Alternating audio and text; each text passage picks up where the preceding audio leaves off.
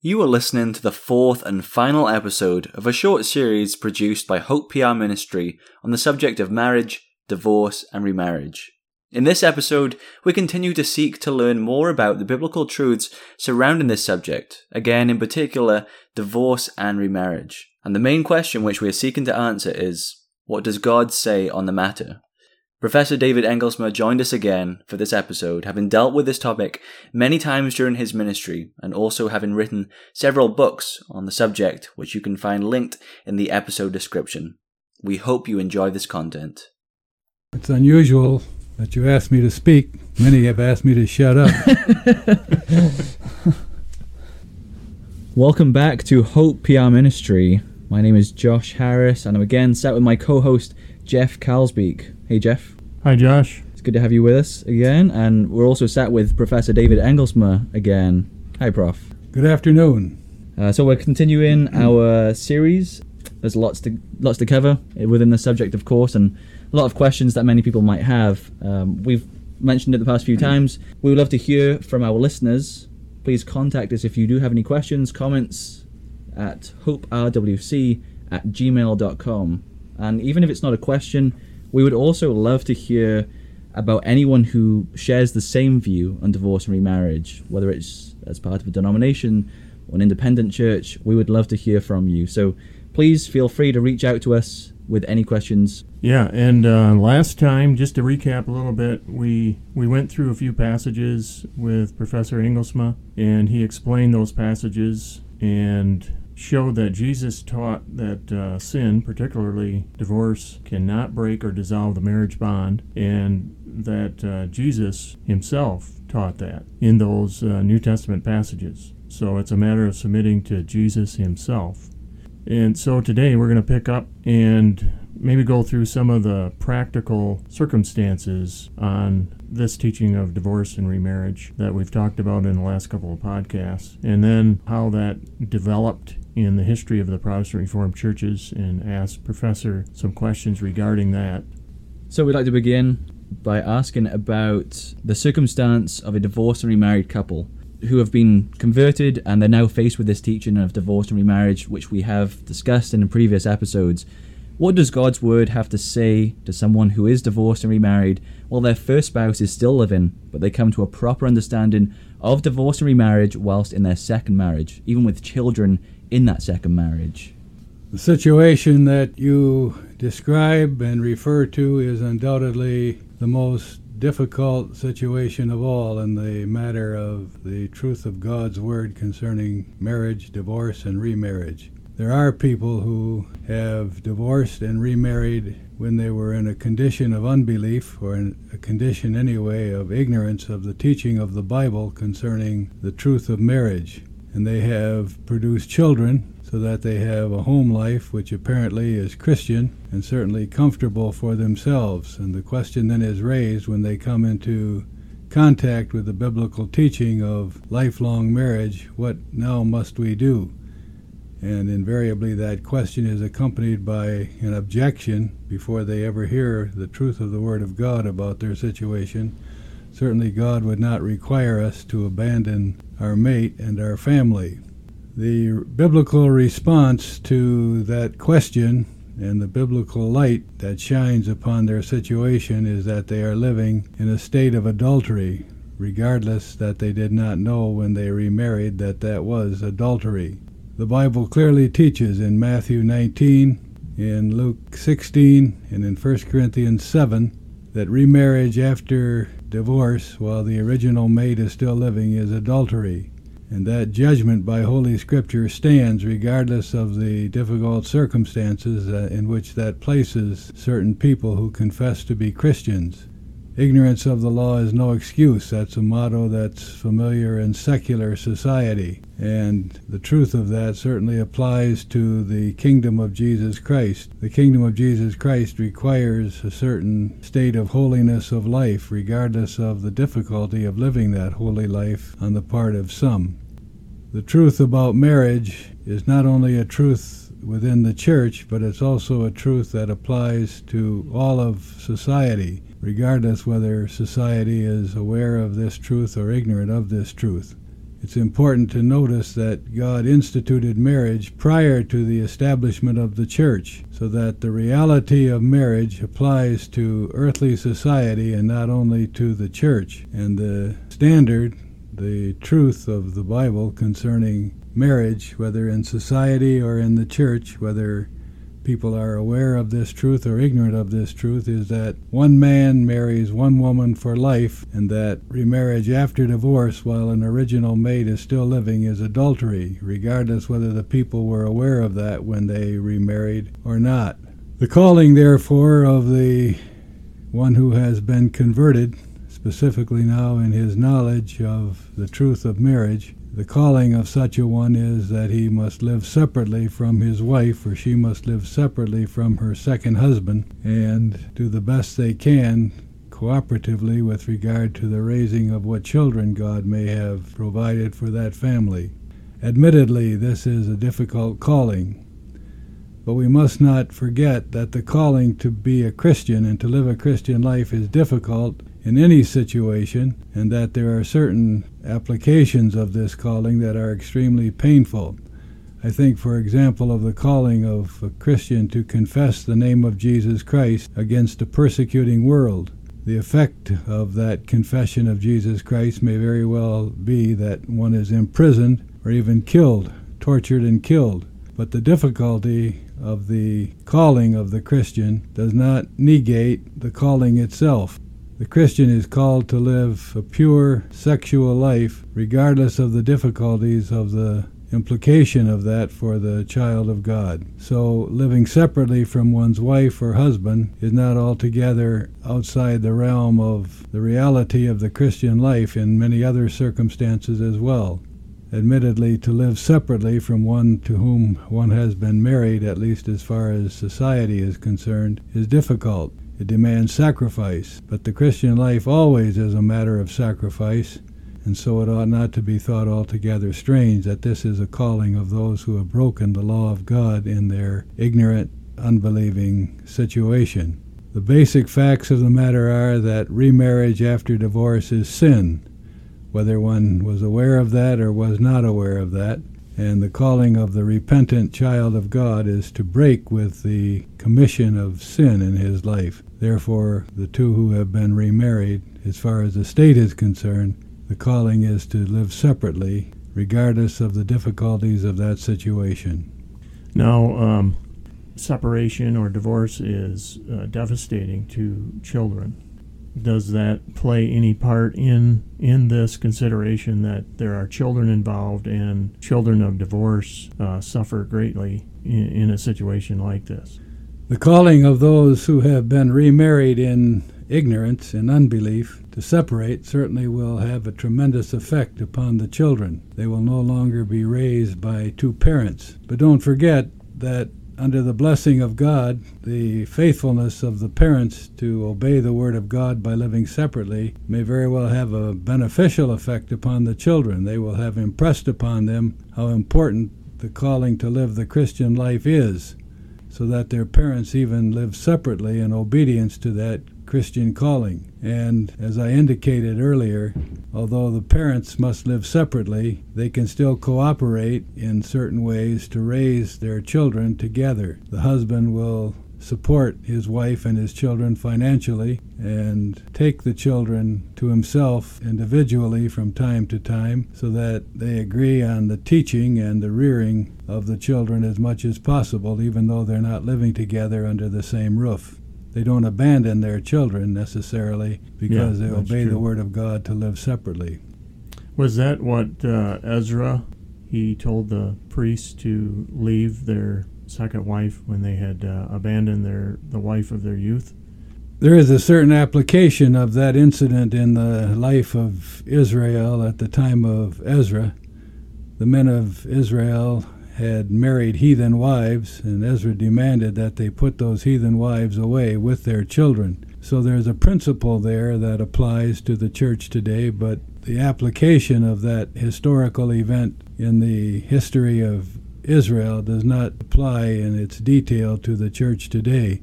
In fact, in 1 Corinthians 7, the apostle deals with a similar situation there were men in the church who had married unbelievers before they had been converted to Christ, and the wife had not been converted, so that a believer and an unbeliever were living together under the same roof in the institution of marriage. And Paul commands the believer to remain in the relationship with the unbeliever if the unbeliever is willing to have this take place. And he assures the believer that the unbelief of the, of the unbeliever will not dominate in the marriage and in the family, but that the faith of the believer will be the dominating spiritual power. So there you have a situation similar to the situation in Ezra's time, but the believer is called to live in the relationship in the New Testament, whereas in the time of Ezra, the men of Judah had to put their unbelieving spouses away. I was thinking that that, that was because they had an original spouse.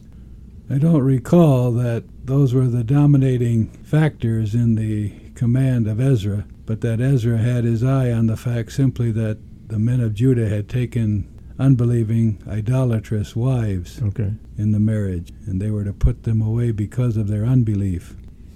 There is a difference in the application of the great truth of marriage, the application, I say, between the Old Testament and the New Testament, just as there is a difference between the Old Testament and the New Testament with regard to polygamy. I think we talked about that last time. Yeah. In the Old Testament, some of God's children had many wives. David and Solomon come to mind, and that does not apply to the men of the church today office bearers who uh, counsel divorced members to remarry, and then the those members do. Would you say that, they have the greater sin when office bearers are counseling to remarry? That question is reality today in the nominal church. There are many ministers and elders who approve of remarriage after divorce and in that advise members of the church to remarry. Their advice is wrong and sinful and mistaken, and by that advice they share in the sin of adultery which they counsel the members of the church to live in. And that fact makes what we're doing here in this conversation extremely important particularly if God gives an extended audience to our conversation about marriage. This will put office bearers on guard lest they make themselves guilty of connivance at the sin of adultery by approving the remarriage of members of their church when an original member is still alive. The matter that we're discussing is not merely an academic or theological matter without any practical application. I am contending and I have demonstrated from Scripture conclusively that remarriage after divorce while the original mate is still living is adultery, and adultery impenitently continued in plunges the adulterer into hell. So this has the gravest practical application to what is going on in the, many of the churches today. And God grant that there are many who listen to what we're saying and listening with a believing and obedient heart so that they mend their manners and change their ways. You said that this is a very real threat in the church today where office bearers will give wrong advice to remarry to a to an individual. How important of a factor is it then when this is such a real concern and an issue within the church? How how important of a factor is it for a couple when looking for a new church to seek out a church which teaches the biblical truths of scripture? The stand of a church on the important matter of marriage, and I hardly need to state that the matter of marriage is a crucially important reality in the life of most Christians. Such is the importance of the stand of a church regarding marriage, divorce, and remarriage that those who are searching for church membership must make this a fundamental matter in their decision if a church approves remarriage after divorce and welcomes such persons to the Lord's Supper table, they are contradicting a fundamental teaching of the Bible regarding the Christian life. And in connection with that, they are putting themselves in the position that they take the Lord's Supper with practicing adulterers. And that means that the person who joins that church becomes guilty of the sin of adultery himself or herself by the fellowship that he or she has with these practicing adulterers. Just to speak of the Lord's Supper, the Bible warns against partaking of the Lord's Supper with those who are living impenitently in sin. And the warning of Scripture and of the Reformed form for the Lord's Supper is that such a one becomes himself guilty of the sin of the one with whom he is taking the Lord's Supper. So this is an extremely important matter practically. The wrath of God comes down upon the whole congregation of persons and office bearers who are practicing adultery.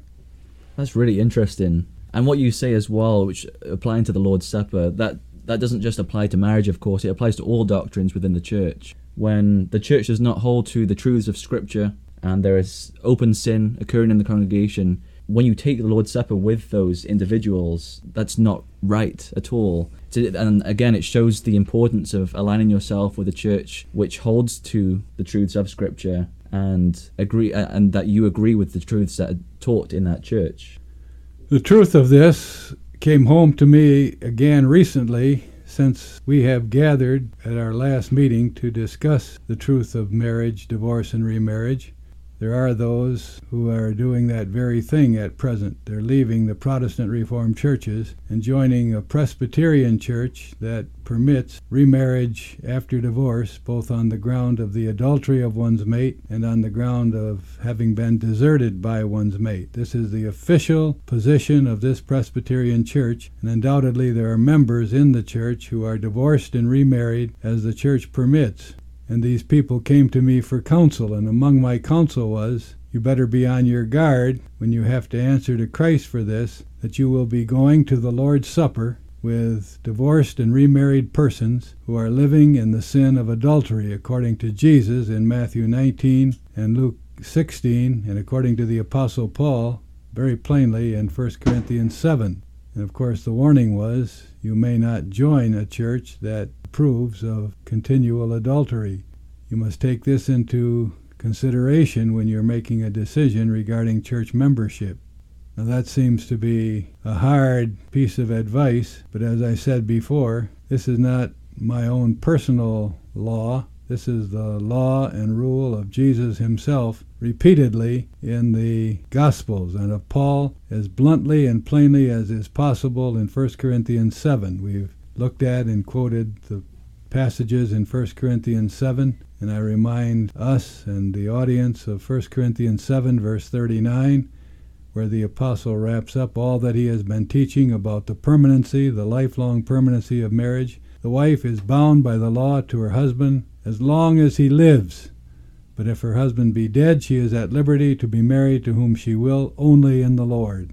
Now, it can't be any clearer than it is there, and if that rule is broken by remarriage, as is the case in many churches today, you have stark contradiction of the word of the apostle and the overthrow of the institution of marriage and the condemnation of remarried persons as adulterers. And that certainly must be taken into account when someone decides on his or her church membership. And of course, there's also this implication of joining a church where this is practiced, and that is that one's own generations, children, will actually divorce and remarry, so that one brings this sin into one's own physical family, where the possibility is very really there. Now, this message is ignored and minimized, and when this testimony is given, the reaction of the leaders of such churches is sarcasm and condemnation. But as I've said before, this is the plain teaching of the Bible. This is not the teaching merely of a certain denomination of churches or of certain theologians. All that we do is refer to and quote and apply the word of the Lord Himself, who determines the Christian life. He does. And it's all in the interest of the permanency of marriage the worth of which cannot be overemphasized. We shouldn't forget that. Our condemnation of divorce and remarriage is in the interest of the maintenance of marriage. And I may yeah. have mentioned this before, but I was a pastor in the churches for 25 years and did my share of practical pastoral work. And I have realized through that work how seemingly fragile many marriages are in the church. Open the door to divorce and remarriage, and you're going to have a flood of divorces and remarriages to the dishonoring of God, to the destruction of children. Talk about children who are affected by the divorcing or separating of parents who had remarried in their ignorance. Far more grave and threatening is the destruction of children whose parents in the church divorce and marry somebody else. They're destroyed by that instability of the marriage of their father and mother. So, what stand we take is in the interest of the welfare of the covenant children of the church. Yeah, I know my own nature. If, if I was in that situation, I, I could see my own nature looking at the church world as a whole and their acceptance of divorce and remarriage and determining for myself I'm going to go to a church that allows me to do my own will and remarry if I want.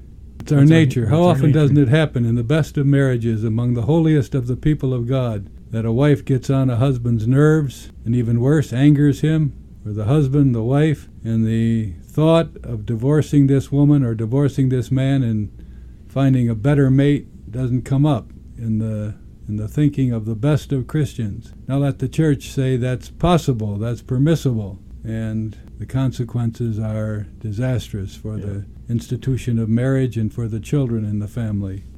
What you say there, Jeff, as well, that's that's the easy way for one to take. Easy and the Christian yeah. life is not an easy life by any means. You hinted at as well earlier on in our recording today, uh, Professor. The Christian life is a life of difficult choices and difficult decisions which have difficult outcomes. That's the way it's going to be. We've been told by Christ in the past, in His Word, that Christians are going to have suffering in this life. We're to, be, we're to expect it. We're not to expect an easy life and to have easy way outs like that. Jesus himself said, and that applies to marriage as well as every other aspect of the Christian life the way is narrow, it's not wide, it's narrow for us all. And faithfulness in marriage is not the only aspect of that narrowness, but it certainly is one of them. I can see that from the point of view too of office bearers. When you when you speak of the narrow or the wide way, it has to be tempting for office bearers too, who they stand in the place of Christ, but they see almost the entire church world, it seems, allowing for divorce and remarriage, and they counsel to allow it as well because they don't want to be isolated as churches from the the entire church world. It seems like. From that point of view, too, the church leaders of today, there's a great temptation for that, I would imagine. There's something despicable about that kind of advice by an office bearer, in my judgment when you're in the midst of a pastoral situation that deals with a marriage that's on the rock, so to speak. The easy way, the way that pleases the two people who are sitting there getting your advice, is to counsel, well, you, you may divorce. And there's always the prospect of a better mate that you may take to yourself. Then you're a popular counselor, and you please the people that you're counseling, but you don't please Christ. And the counsel sometimes is hard the way to the kingdom is narrow, and we're bound to give the counsel that is founded upon the Word of God. Yeah, reminded to, that we have to pray for our office bearers that they they're not men pleasers. Absolutely, because that's our nature too.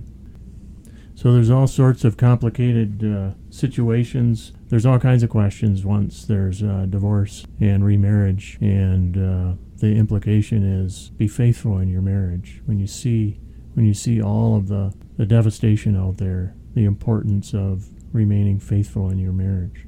That's the positive calling, and that calling is underscored with regard to its consciousness in the mind of the husband and the wife. If it lives in their consciousness, this marriage to this man or this woman is for life, regardless of circumstances, regardless of the difficulty, regardless that she doesn't please me the way I'd like her to do, or I don't, or the husband doesn't please me the way I want a husband to please me.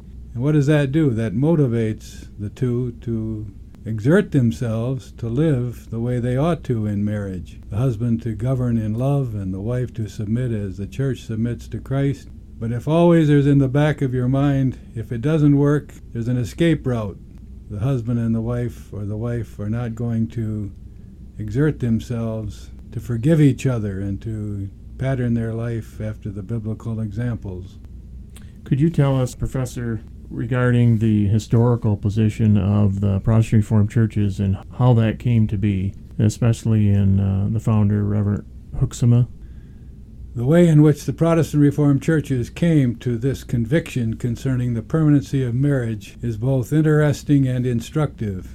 For some years after the Protestant Reformed churches were established in 1924, the position of the leader of the churches, Herman Hoeksema, and of the churches themselves was that marriage is lifelong except in the case of adultery. And by that, they meant not only that the only ground for divorce was adultery, but also that adultery was the ground of a remarriage.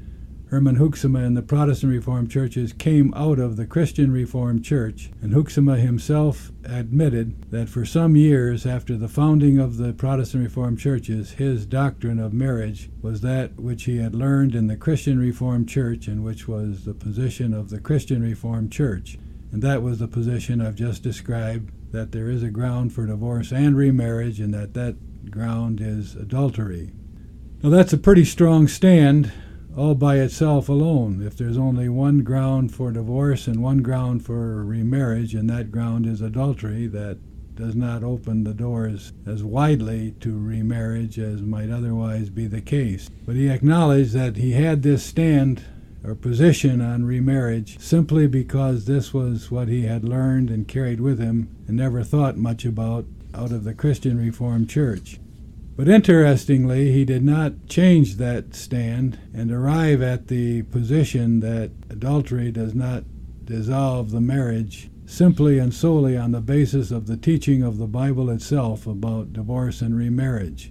Rather, he came to this position in a striking way, and that was he studied thoroughly the truth, the biblical truth of the covenant, and was led to the conviction that the covenant of God is an unbreakable bond of friendship between God and his elect people, so that although the impenitent wickedness for a while of the child of God is a ground and reason why God withdraws the experience of his love and favor for a while, the covenant is essentially unbreakable. Once that bond has been established with the child of God, that bond is permanent, and not even the sinfulness of a child of God, the great sinfulness of a child of God, what we might call spiritual adultery, dissolves that bond.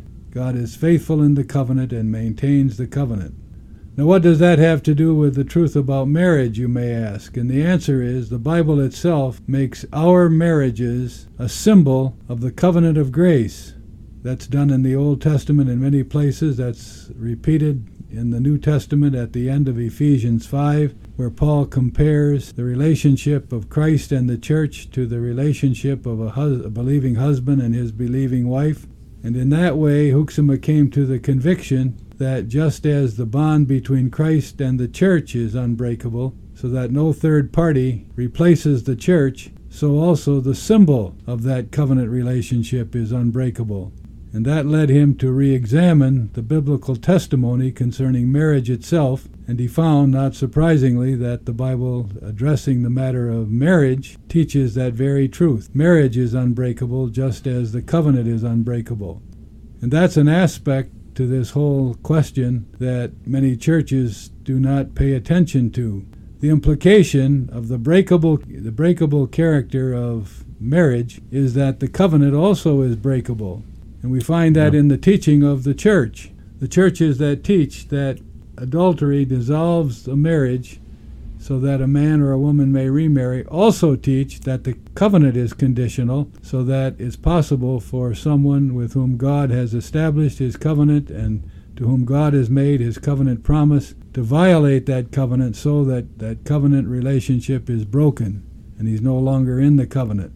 The covenant and marriage go hand in hand, and the truth of one is the truth of the other so that the Protestant Reformed churches are known not only for teaching the unbreakable bond of marriage, which is a glorious reputation, regardless of the criticism and the disparagement, I rejoice in being part of a denomination that's known for teaching the unbreakable character of marriage.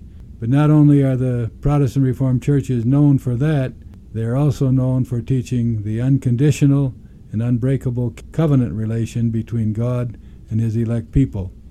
That is interesting. That development in doctrine led to uh, a development in uh, the practical uh, life of the children of God. Yes, that's significant.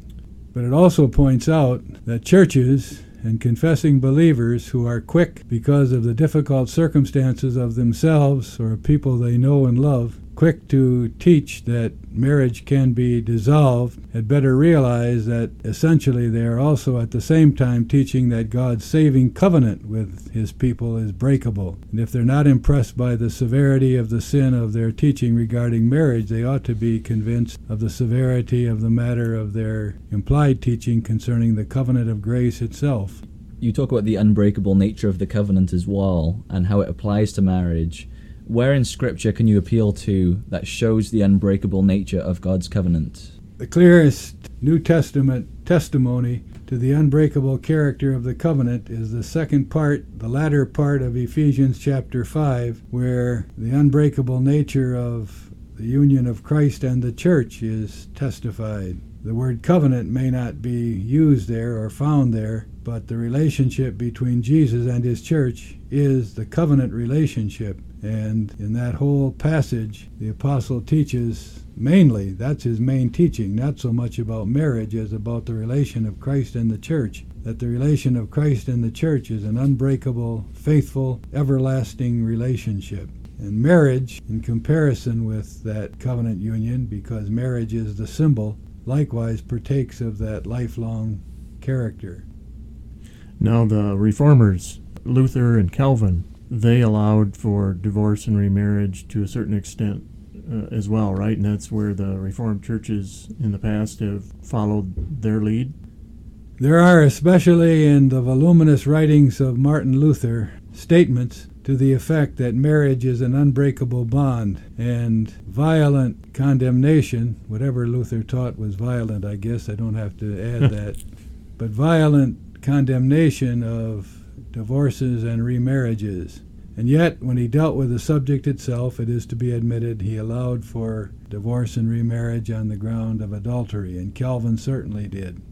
Now, in explanation of that, they simply took over, in part anyway, what the Roman Catholic Church before them had been teaching. There was an almost uncritical acceptance of the common popular teaching in the Roman Catholic Church of the permissibility of remarriage after divorce in the case of adultery. But there's another factor that mitigates the permiss- permission of the reformers with regard to remarriage after divorce, and that is the Roman Catholic Church taught that marriage was a sacrament, and whatever the Roman Catholic Church taught about the permanency of marriage, it taught in terms of the sacramental nature of marriage. When it made strong statements about marriage being permanent, lifelong, Rome grounded that in the teaching that marriage was a sacrament. And the reformers condemned that notion that marriage is a sacrament and supposed that by condemning the sacramental nature of marriage, it was also rejecting the lifelong permanency of marriage. To put it in a slightly different way, I contend that if John Calvin had recognized that the condemnation of remarriage was not grounded in the sacramental nature of marriage, but in the symbolism of marriage and the covenant, and had examined the biblical teaching about marriage without the bias that came from Rome's teaching of the sacramental nature of marriage, he might have come to a different stand with regard to marriage, divorce, and remarriage. And the doctrine of the covenant was not at all developed at that time. That's correct. But then, in the end, with regard to the unfortunate teaching of the reformers, our stand is that we must be governed by such an important matter as marriage by the scriptures and not by the reformers. We allow ourselves to be led by the reformers in many respects because they were sound. But the authority for our teaching and practice is not John Calvin or Martin Luther, but the scriptures, the Word of God and the Word of God condemns their toleration of remarriage. That's unfortunate. I grieve over that. But Calvin and Luther know the truth of marriage today. You took the words right out of my mouth. And you mentioned as well that they're reformers, as we are also reformed. The word reformed means that always developing the truth, always developing and, and seeking to learn more about the truth. never standing still. It's an important aspect of being a Christian, being a reformed Christian, to be studying God's word closely to better know and better understand the truths that are set forth in Scripture. The attitude that we should have is that there is always more to learn, and therefore we must be uh, humble when studying Scripture, and we can't force our own opinions on others. And what you have just expressed, the reformers themselves gave us in a motto reformed and always reforming. The Reformation did not end with the reformers, and they taught us that themselves, always reforming. And by that examination of Scripture, coming to a deeper and better and sounder understanding of the Word of God. And though uh, Reverend Hoeksema went in a different direction, I guess you'd say, at that time when he studied the doctrine of the covenant, he didn't go off on a tangent, but he brought the church back to the Word of God when he taught the truth of marriage as an unbreakable bond. He governed himself by the Word, didn't go off on his own. Right, and there were pressures, I give him credit for this, that he took the stand and preached the stand that he did about marriage in the face of difficulties in his own congregation and in his own denomination. By the time that he came to the understanding of the truth of Scripture concerning marriage, there were members of his own congregation and prominent members who had been remarried so that the pressure was on him to fall in line with the tradition of the Christian Reformed Church and to keep his mouth shut regarding his new understanding of the truth of marriage. But he was bold in that respect. He felt compelled by the Word of God to teach the truth of the unbreakable bond of marriage, regardless of the opposition that arose from his teaching out of his own congregation. Some years ago, I was researching this topic in the Standard Bearer, and it came to my attention that this opposition to what they called his new doctrine of marriage arose from very prominent members of his congregation and denomination. They wrote in the Standard Bearer sharply critical of the stand that he was taking regarding divorce and remarriage, but he did not allow that to silence him. He went where Scripture led him, regardless of the consequences in his own pastoral work. Do you know at all how that went? This must have been in the Protestant Reformed churches that uh, this took place? This opposition? Yeah. Yes. When okay. in the early 1940s, as I recall, Hoeksema came to the conviction that the scriptures teach the unbreakable bond of marriage for life, prominent members of his congregation, First Protestant Reformed Church, objected Likely they had divorced and remarried persons in their own family, but in any case they opposed him in the Standard Bearer publicly, and he printed their objections and then took that as an occasion to instruct those persons and the entire Protestant Reformed denomination concerning what the Bible teaches about divorce and remarriage. I think I have mentioned this before, but it's worth repeating, I think, to show the practical wisdom of Hoeksema concerning handling this there were members of his own congregation who were divorced and remarried. I'm not now approving of his action. I may criticize his action and may differ with his action. There were members in his church who were remarried and had families, uh, about which we've spoken already. And undoubtedly, under Hoeksema's influence, his response to this situation was that these persons could remain married and members in good standing in the church, but they might never be office bearers in the church. This was his practical way of handling that di- difficult situation. And of course, no one might be remarried any longer. So when these people died, that was the end of the existence of that kind of situation in his own congregation. I was just going to follow up on that a little bit. If you knew did the consistory come to that conclusion, and that's how they dealt with these? The consistory of First Church made this decision as to its treatment of persons who had already been divorced and remarried. It was a consistorial decision. Not just they, Hoeksema. He no, didn't, no. He didn't do this it was himself. the consistory's decision. They might remain remarried, but they okay. might not serve in the consistory. When you find that you no longer agree with a church's position on a view, what is the church orderly way of dealing with that?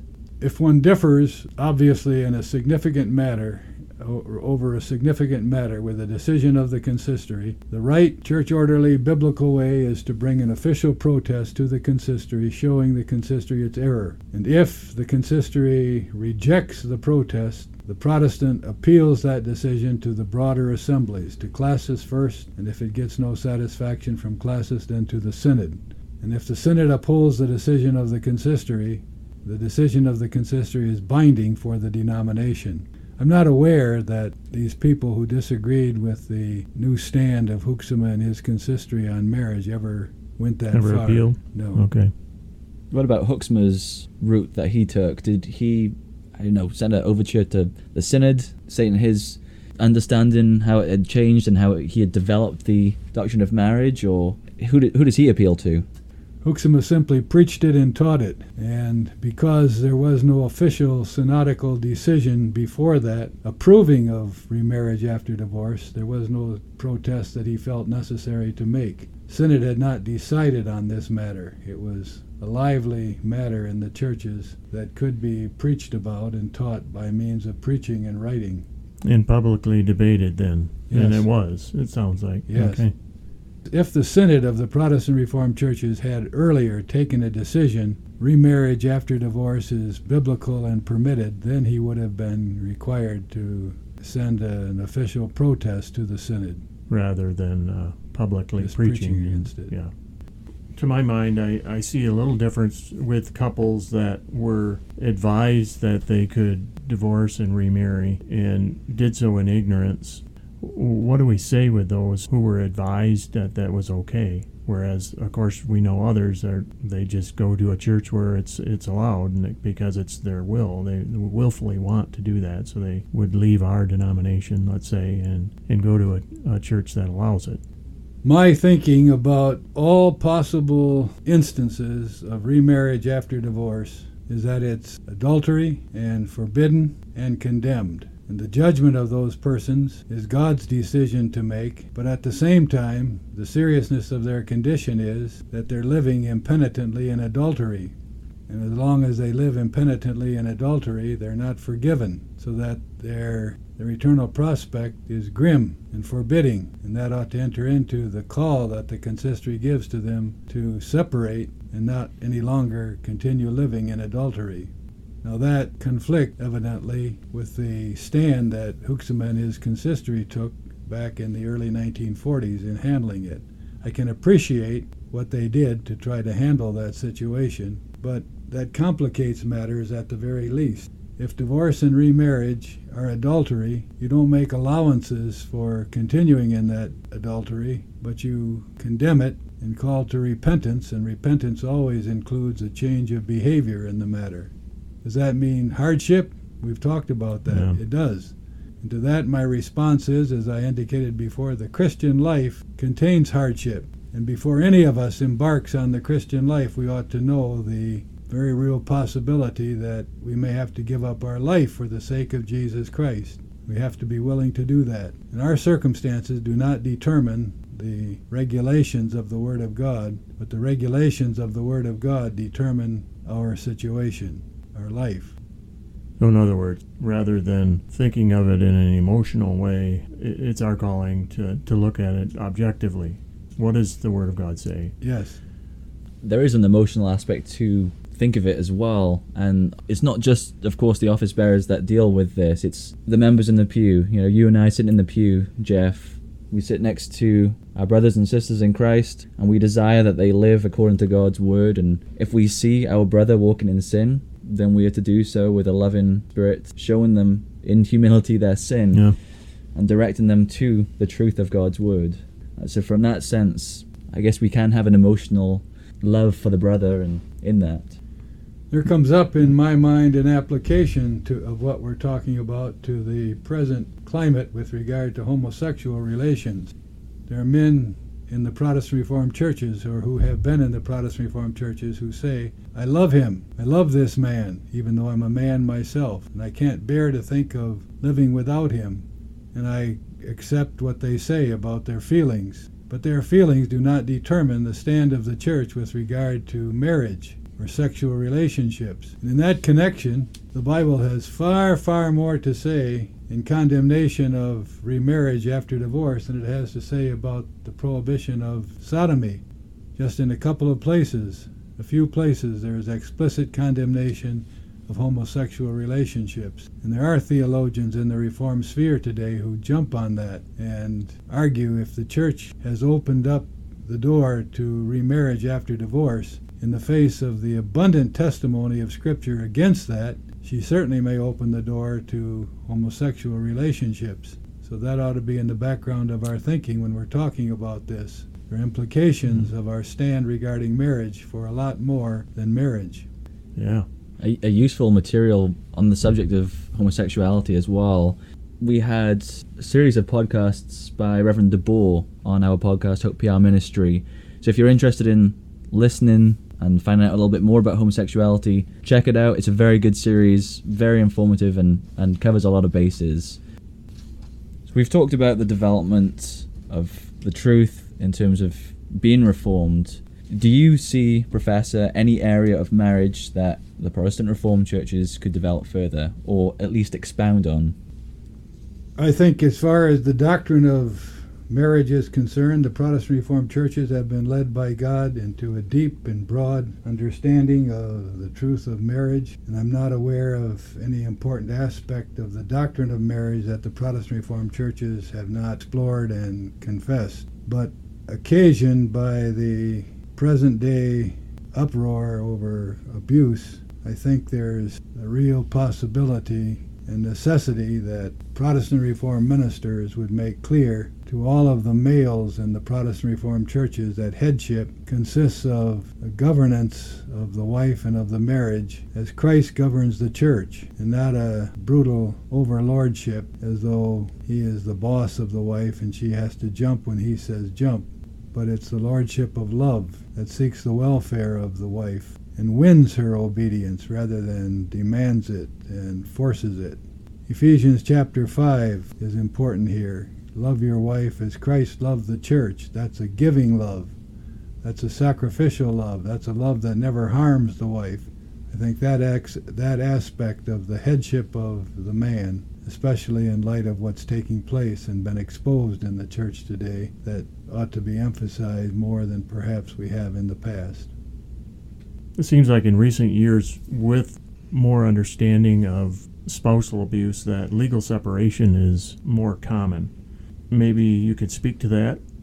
God's word uh, is that adultery is the only ground for divorce. What about legal separation? Is that a second way to leave a marriage when there is abuse? From what I have heard, and I haven't verified it, a mistake has been made by some that legal separation is really a form of divorce in the same category as divorce, and that therefore consistories and pastors would shrink from what is known as legal separation and insist that an abused woman remain in the house with an abusive husband. And I think that's a mistake, and that's injurious to an abused woman. And part of the problem, perhaps, is a misunderstanding of legal separation as though legal separation is a disguised form of divorce. My own understanding of the matter, and I think this ought to be the understanding of every pastor in consistory, is that there are abusive husbands who are so destructive of their wife that they force her out of the home and out of an actual intimate relationship with themselves. Now, the way that's put often is that the abusive husband forces the woman to leave but I don't find even that description of the situation to be true or helpful. She doesn't leave. I would insist on that. An abused woman does not leave, even though she packs up her belongings and walks out the door and rents a motel with the approval of the consistory. She's not leaving him, but he has forced her out. That's a different way of looking at it.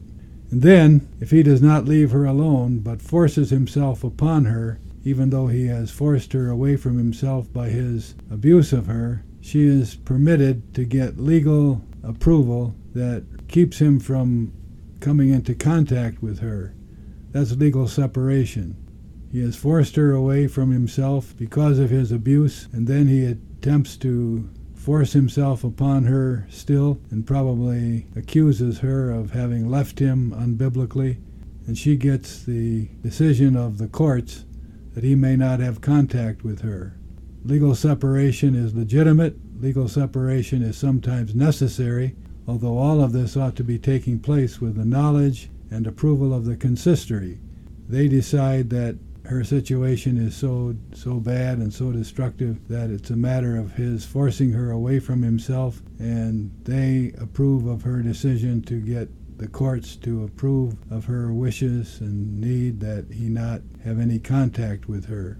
But under those circumstances, legal separation is permitted to a child of God. She's not divorcing, she's not performing the sin of leaving him wrongly. He's to blame for the whole situation, and she's calling upon the civil government to protect her physically from her abusive husband and she has a right to do that. We have a right to appeal to the civil government to protect us from harm. So, in that specific situation, when she is in danger, that's what you're speaking of. Yes. Yeah. I had listened to your uh, or watched your YouTube uh, videos on spousal abuse. You had you gave a lecture some years ago uh, on this topic, spousal abuse. I did. And uh, in there, you mentioned that you had re-examined scripture on this uh, or on this sin in the churches. Is that where 1 Corinthians 7:13 comes in? Uh, you have mentioned that in an earlier podcast. Maybe we should read that. 1 Corinthians 7:13 and the woman which hath an husband that believeth not and if he be pleased to dwell with her let her not leave him. Is that is that a passage that you have re-examined in this regard? Yes, I would say I've re examined that passage, or to put it differently, that passage has spoken to me more distinctly and clearly than it had before. Now, this case has to do with a husband that believeth not, and that brings up the fact that if there's a confessing Christian husband who persists impenitently to abuse his wife, he shows himself to be an unbeliever. So at the same time that all of this is going on, the woman being forced out of the home and compelled to get legal protection, the consistory is working with the situation and is disciplining the husband. That's another fault we can make. We treat these situations as problems in a marriage and do not exercise the keys of the kingdom upon an abusive husband.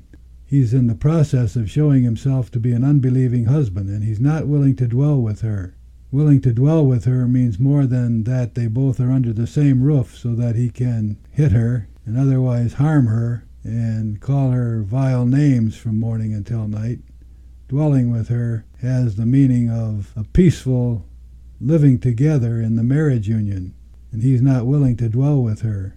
And that's evident from the fact that he forces her out of the marriage relationship as far as its practice is concerned that verse in First Corinthians seven, verse thirteen, it says, "If if he be pleased to dwell with her, let her not leave him." Is that leaving referring to legal separation, or is that divorce? Because my Bible has a footnote saying divorce.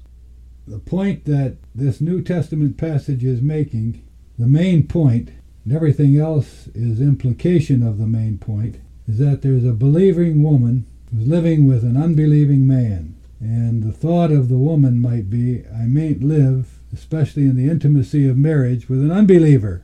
After all, unbelievers deny Christ, and I, as a believer, confess Christ. I'm going to pack up my bags and my children and get out because believers may not live with unbelievers. And the rule of the New Testament is regardless that the husband is a, an unbeliever, the marriage is valid.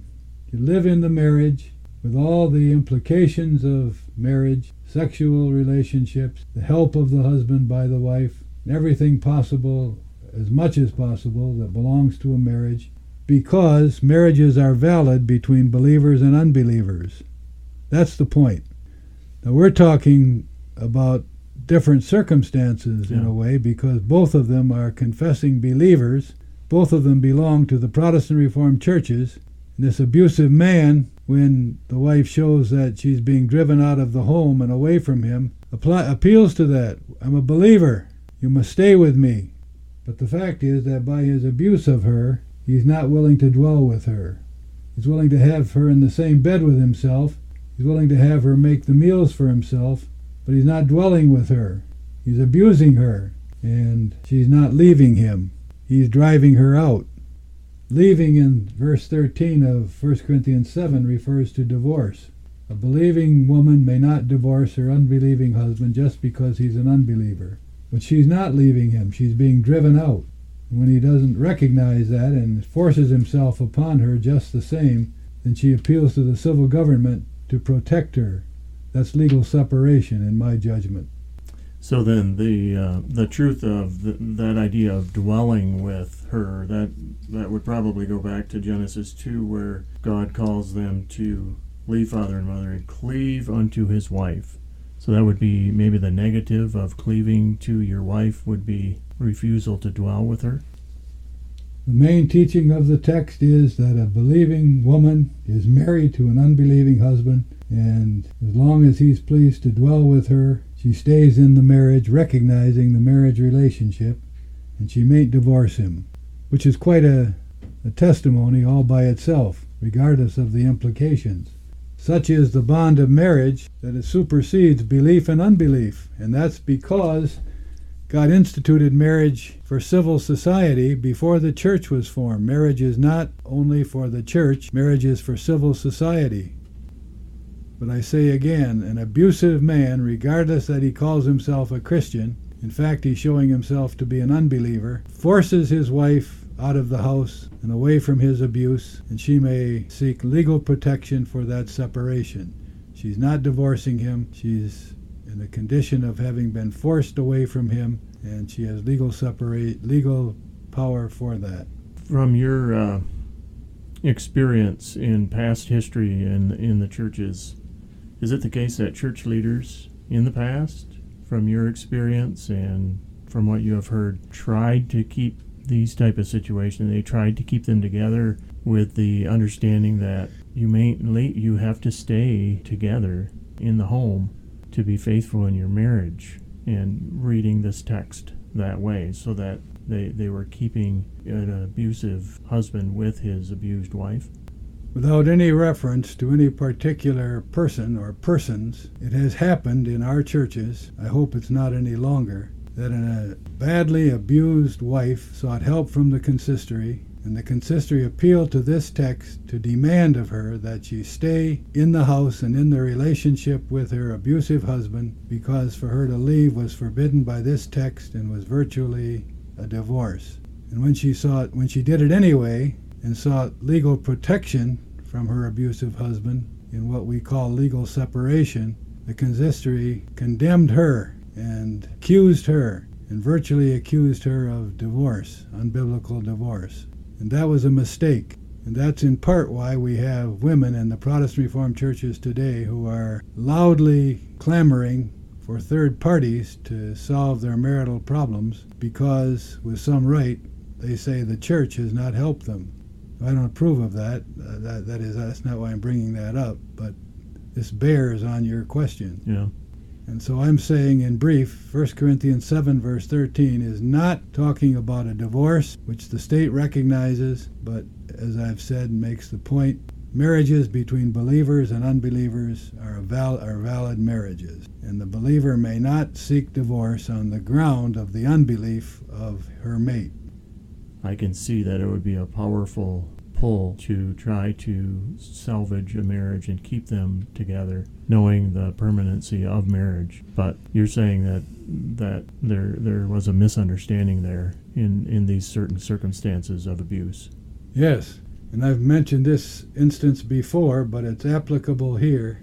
Without having studied this matter or referred to 1 Corinthians 7, verse 13 whatsoever, early in my ministry, what I called sanctified common sense caused me to see the truth of this matter. The young woman came to the study weeping with a little child in her arms, informing me that her husband, who was a member of the church with her, had been drunken and got his shotgun out of the closet and shot a hole in her presence in the ceiling of the house, threatening her, of course, that he would shoot her.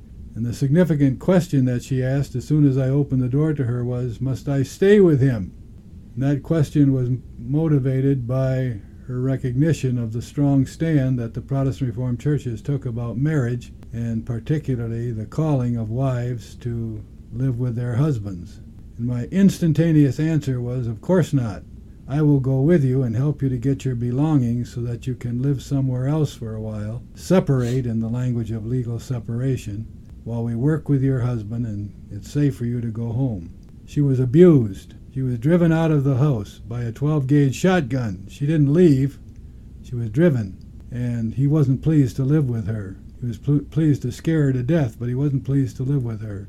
Now that is a concrete example of how 1 Corinthians 7, verse 13, must be understood. I would only add on that matter that in such cases there has to be a judge whether the abuse is severe enough to drive a woman out.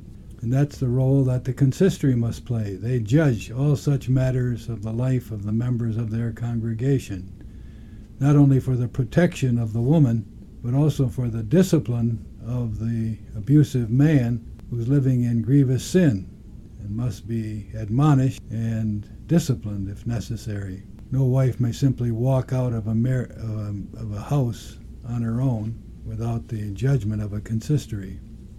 And that is admittedly scary for a woman, knowing that the have, mistakes have been made.